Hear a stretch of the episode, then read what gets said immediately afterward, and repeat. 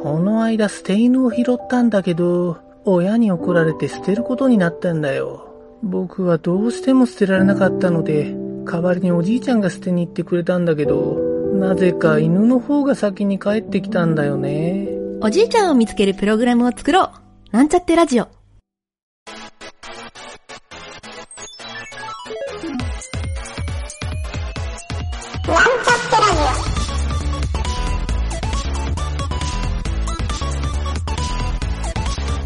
この番組は、プログラミング初心者の勉強に役立つ情報をお伝えする放送局です。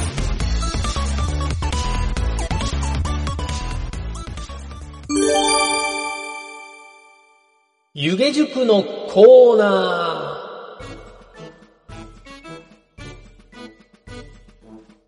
ー。はい、どうも、湯気塾塾長の湯気田です。えー HTML と CSS は、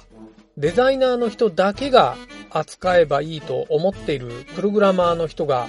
たまにいますが、まあ、この二つはちゃんと学習をすると、なかなか手強い奥深さがあるってことに気がつくと思います。はい。そして自分で Web システムを作るとき、まあ、そんなときに CSS を理解していないと結構まあまあ困ることが多いと思うんですよね。はい。これは塾長の経験談です。えーぜひですね、詳しく学習しておくことを、えープログラマーの人とか、はい。まだ CSS にあまり詳しくないという、まあそういう方はですね、えーまあ HTML と CSS ですね。この二つは、えー簡単な言語と侮らずにですね、奥深いところまで学習しておくといいんじゃないでしょうかと。はい。そんなことを日々考えて、えーこの湯気塾を開催しているんですが、まあそんなわけでですね、今回は課題の9、はい、これの発表をしたいと思います。今回の課題9はですね、これまで湯気塾で学習してきた集大成というか、えーまあほぼゴールと言ってもいい課題になっています。はい、この湯気塾がですね、当初から言っていたのが、えーポートフォリオを作るという、はい、その目的でやってきたんですが、今回のタイトルがですね、ポートフォリオを作ろうと。はい、もうほぼゴールですね、ここで。はい、こんなタイトルで、えー今回は課題を発表したいと思います。ということで、これまで学習してきた内容をもとに、えー塾生さんたちがですね、自分のポートフォリオを作ってもらうという。はい、これが今回の課題なんですね。まあ実はこれまでの課題っていうのは、このポートフォリオを作るためのウェブページの部分的なパーツを作ってもらっていたということなんですけど、まあこれまで学習してきたことをですね、えー思い出してもらいながら、えー作ればですね、大体のウェブページが、えー結構いいクオリティで作れるんじゃないかなというふうに考えています。えーしかもですね、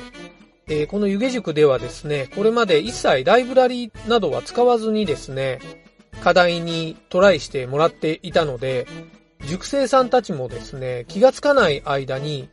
結構スキルが上がってきていると。はい、塾長もですね、これは、えっ、と、結構実感していますね。はい。えーただですね、今回の課題は、えーこれまでと全く違うっていうところがですね、ポイントとしてあってですね、えーこれは技術的なポイントっていうことではなくてですね、えーおそらくですね、今回、塾生さんたちはですね、このポイントについて一番壁にぶち当たるんじゃないかなというふうに考えています。はい、そのポイントっていうのはですね、何を作ればいいかわからないという。はい、このポイントですね。単純にポートフォリオを作ってくださいというふうに言われて、えー何を作ればいいんですかとか、どういうこと書けばいいんですかっていうふうに、えーまあ言ってる塾生さんたち、はい、実際に何人かいたんですけど、これはですね、実は、塾長は今回一つも指示をしていません。はい。まあ自分のいろんな、えー強みとか、えーなんか面白ポイントとか、えっ、と、何か興味ポイントとか、えー、これまで作った作品とか、そういうのを掲載するっていう、まあこういうのはポートフォリオにありがちなんですけど、まあデザインも含めてですね、いろんなテイスト、まあ何を伝えたいかとか、まあどういうポートフォリオにしたいかとか、まあそういうのも含めて、えー、そのウェブページのそういういろんなテーマとして、えー、ポートフォリオを作ってもらおうかなと考えております。はい。まあ普通ですね、自分のポートフォリオを作るんであれば、自分のことを書けばいいと思う人も多いと思うんですけど、まあ実際に自分のポートフォリオを作ったことない人が作ろうとすると、本当にまず何書いていいかわからないと。えー、ここでつまずいてしまう人多いみたいですね。はい。えー、まあこれ実はポートフォリオに限らずに、ホームページを作る、まあウェブページを作るっていう時に、えー、まあ大体重要なことって、そのウェブサイトとかウェブページにどういう文章を載せるかっていう、まあこの辺が非常に重要になってくるわけなんですね。はい、こういうウェブライターとかですね、えー、キャッチフレーズ考えたりするような、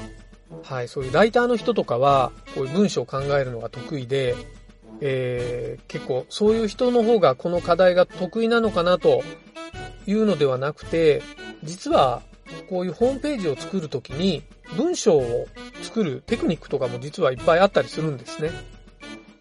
はい。えー、あとですね、重要なのは、いろいろな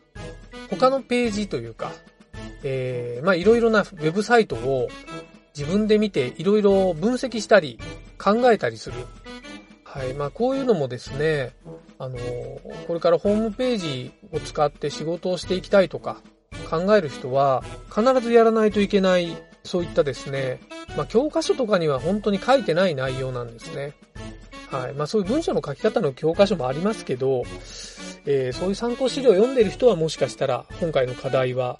難しくないかもしれませんが、まあ、僕が知ってるエンジニアの人も含めて多くの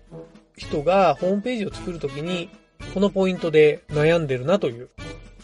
はい。まあそういうですね、塾長の実体験も踏まえて、えー、ここに大きなポイントとしてですね、課題に、えー、載せているという状態になっております。まあおそらくですね、多くの人が、その自分でウェブサイトを作るときに、綺麗に見せたいとか、かっこいいページを作りたいとか、まあそういう思考で作るとは思うんですよ。はい。もちろんなんかみすぼらしいページでいいって考える人も少ないと思うんですけど、まあそういった時に、どういうものがかっこいいとか、どういうものが綺麗だとか、デザインがいいとか、まあそういう実は理論をちゃんと持ってる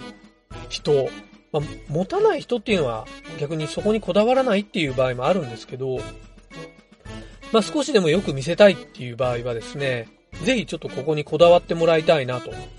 まあこういう意味も込めてですね、今回このテーマにしていると、というわけなんですけど、えー、まあ、あ、一つ言い忘れてましたけど、今回のポートフォリオは、えー、HTML と CSS のみを使ったホームページを作ってくださいと。はい、これがですね、えー、最低条件にしています。はい。えー、JavaScript を使うことで、えー、結構かっこいいページみたいなのも効果も含めていっぱい作れるんですけど、まあできればこれまで湯気塾でやってきた課題、まあ CSS がほとんどなんですけど、えー、それをですね、活用して、えー、その自分が勉強してきた範囲内で、えー、作るページっていう、まあこれを目指してもらおうかなと思っております。はい。まあそんなわけでですね、どんな作品が出来上がってくるのか、本当に楽しみなんですよね。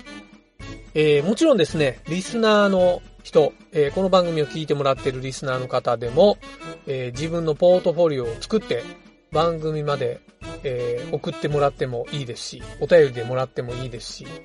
えまあ URL 送ってくれるだけでもいいんですけどね。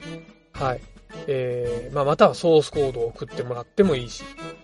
えまたもうすでに自分のポートフォリオを持っているという人、まあそういうサイトを立ち上げているという人は、えー、ぜひですね、番組まで URL を、えー、送ってもらえるとですね、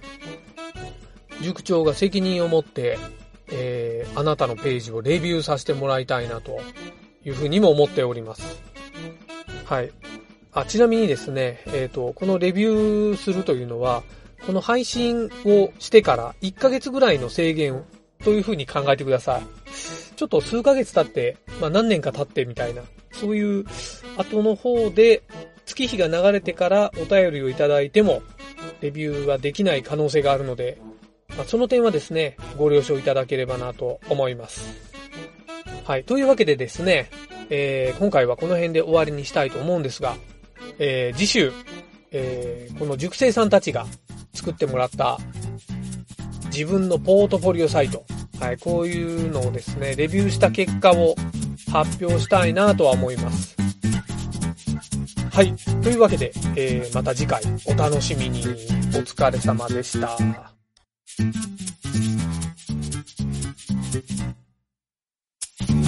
番組ホームページは https コロンスラッシュスラッシュミートドットマークスラッシュラジオです。次回もまた聞いてくださいね。